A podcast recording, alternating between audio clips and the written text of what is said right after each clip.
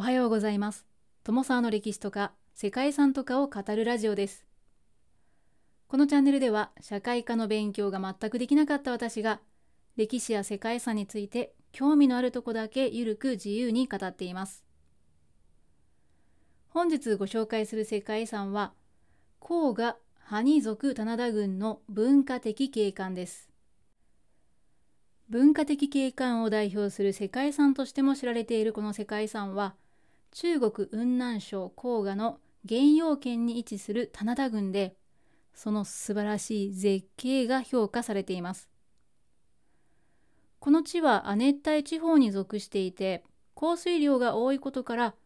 渓谷が続く森林や水路を利用した複雑な灌漑システムが機能しています。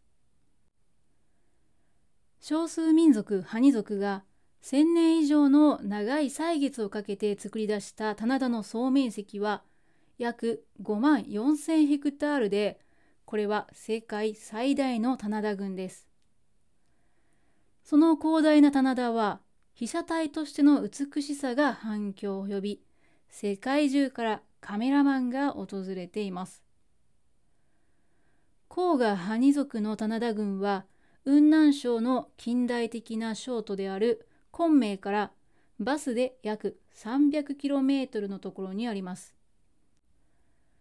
バスを使用して昆明から黄河の埴族の棚田郡の観光拠点となる新街までは所要時間は約6時間で電車の場合は昆明から毛寺という場所まで列車で4時間その門司駅へ到着したらバスターミナルから新街までのバスに乗り換える。そんな移動方法だそうですね。どうやら気軽に行けるわけではなさそうなんですけれども少し無理をしてまでも行きたくなる。それがこの世界遺産ですね。そしてその最大のポイントが景色の美しさにあります。黄河地区の気候は雨季と寒季にはっきりと分かれていますが稲作など農業が盛んになるのは雨季です。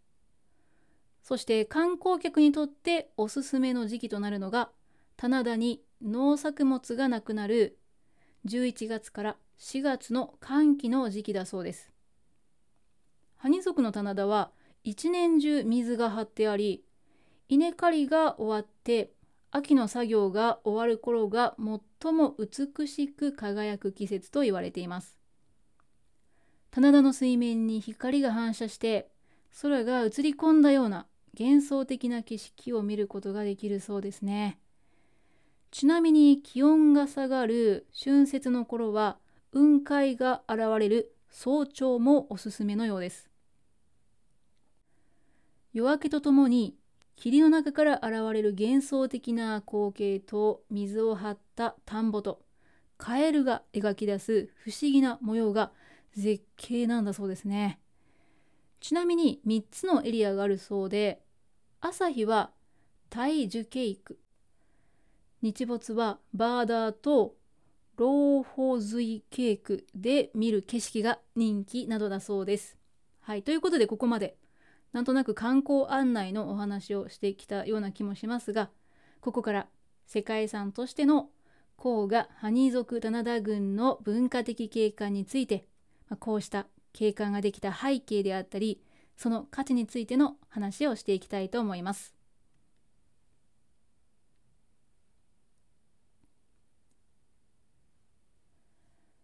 中国の雲南省には黄河ハニ族遺族自治州と呼ばれる区域が存在しています世界遺産に登録される棚田郡は愛老山という山の中にあるハニ族遺族自治州の原用圏を中心とする急傾斜の斜面に広がっています。そしてこの自治州の名称にもあるハニ族と呼ばれる民族がこの場所で長い歴史をかけて大規模な棚田が広がる景観を作り出してきました。ハニ族の棚田は1300年以上の歴史を誇る生態系農耕システムで雲南ハニ族のイ族、タイ族、チワン族、ミョウ族、八尾族そして漢族などの民族が大自然と調和して共存する中で生み出した生態文明の奇跡と言われているそうです。そして伝統的な生態系農業のモデルケースとなっています。雲南省黄河ハニ族遺族自治州では山頂の森林の土壌が降水を貯留して溜めてですね河川の水の量を安定させて山の麓にある村に生活用水を提供しています。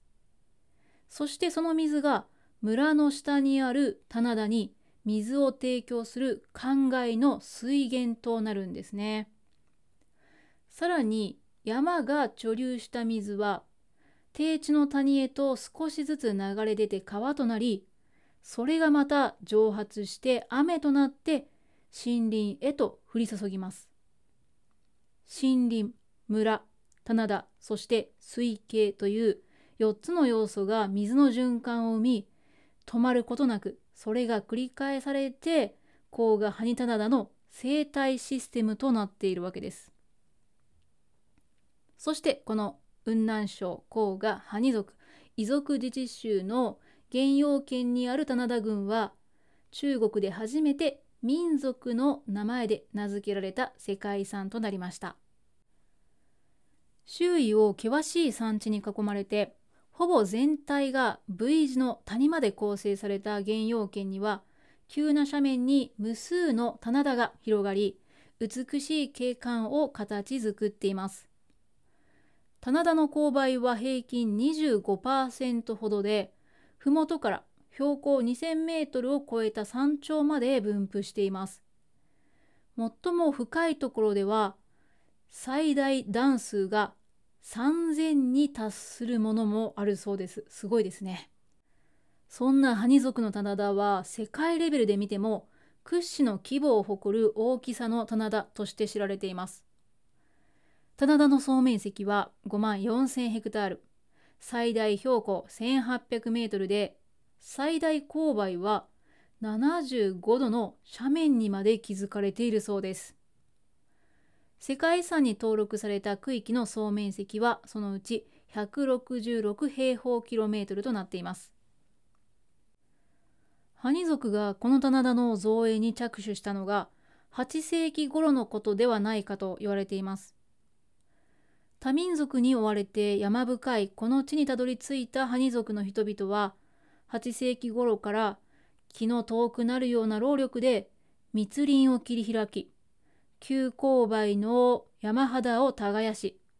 独自の考え技術と農法を持って棚田を築いていきました。土地の保全や水の供給などの役割をする森林は山の上に集落はその下に築かれました。周囲には4つの幹線水路と392の溝が張り巡らされています。亜熱帯の気候と潤沢に降る雨森の生態系など自然を守りながら巧みに利用した棚田は一つの巨大な循環システムとなりました。造営が開始されてから現在に至るまでの1000年以上という膨大な年月をかけてこの棚田は永遠と築き上げられてきたと考えられています。そして当然ですね今のように機械はありませんし大きな車などが入ることもできないこの場所では牛と人の手作業で広大な棚田が作り上げられました。本当に気が遠くなりそうな時間だなということなんですけれども私たちが生まれるよりもはるか昔から脈々と受け継がれてきたこのハニ族の所産は現在を生きる人々にとって彼らの歴史の重みに触れる素晴らしい創造物となっています。そんな棚田は現在でも森や霧などの自然環境を取り込んで用水路を整備した灌漑農法として機能していますまたハニ族には自然保護の概念も深く根付いていて黄河地区一帯の天然林を守りつつ必要な場所には植樹も行っていますそして自然の多様性を保つため生活の糧となる棚田では各種水生生物も育てられたりしているそうですね。ハニ族は水牛や牛、アヒル、そして魚などを利用して赤米を工作しながら伝統的な暮らしを続けています。こうした自然と人との共存のための無数の知恵が脈々と受け継がれてきたからこそこれほどの景観が生み出されてまた長年維持されてきたということなんだと思います。黄河ハニタナダ群は主にバーダーケーク、ローフーズイケーク、そして大樹ケークの3つからなっていてそれぞれ独自の景観を見せています。景観は森林、水路、田んぼ、キノコ型の伝統的な住宅の4つで構成されていて村よりも高い位置にある森林は木材や食料などを生み出すことから神聖視もされていて守護神として村の人々の魂が祀られているのだそうです。棚田は人間と神が一つになった社会構造にもなっていて自然に敬意を払いつつ土地を管理するというシステムであるというのもこの地域の特徴なんですね。黄河ハニ族の棚田というのは長期的に維持できる独自の経済システムであると同時に宗教的な役割も果たしているということなんですね。これらが農業や林業水の分配システムにつながるという点そして1000年以上にわたって農業と水管理に利用されるだけではなくて人間と神との関係を示しつつ自然との相互作用を表している、まあ、そんな景観として維持されてきました。その文化そのものが世界遺産として評価されているというわけなんですね。いやもう本当にこれぞ世界遺産と思うのは私だけではないはずです。こうしたですねハニ族の文化であったり宗教概念を垣間見ることができるというのもこの黄河ハニ族棚田郡の観光の見どころでもあるんですけれども実はですね日本人との関連性日本との関連性というのも最近指摘されているそうですね。ハニ族は日本人のルーツの一つであるという研究結果も存在しているそうです。これに関しては一つの記事で見つけた話なので、まあ、信憑性の程度というのはわからないんですけれども日本にも棚田自体は存在しますのでうん、わからなくもないかなというところです。ただそれに加えて実際にハニ族で古くから伝わる歌が伝統の歌が日本の民謡とそっくりだったり豆を発酵させた食品があったり民族衣装が弥生時代の衣装と似通っていたりと、まあ、そういった類似点も指摘されているそうです。うん、どうなんでしょう。皆さんはどのように感じられるでしょうか。もしかしたら同じルーツを持っているということは言えるのかななんていうふうにも想像してしまうんですけれども。はい、さてここまでですね素晴らしい文化的景観についてご紹介してきましたけどもそんな景観を作り上げたハニ族の伝統的な暮らしが残る場所というのは実は少しずつ減少はしているようですね。こういった話を聞くとある意味でこの文化的な景観を守る上で観光という産業が重要になってくるのかなというふうに考えたりします。棚田のある村では観光客が内部を見学することができる村があったり観光客にも開放されている伝統的なお祭りなどもあるそうです。守り続けるという難しさっていうのはもちろんあると思うんですけれども機械に頼らず作り上げてきた文明と、まあ、そこにあった知恵っていうのはやっぱり人が忘れない方がいいものの一つなのじゃないかなというふうには思いますね。そして美しい景観というのは人の感情を揺さぶったり想像力をかきたてたりするそんな存在ですね。やっぱりどう考えても守るべき遺産ではないかななんていうふうに思う次第です。はい、ということで本日はここまで世界最大規模の棚田そしてすごく美しい、ね、幻想的な景色が残る。中国の世界遺産。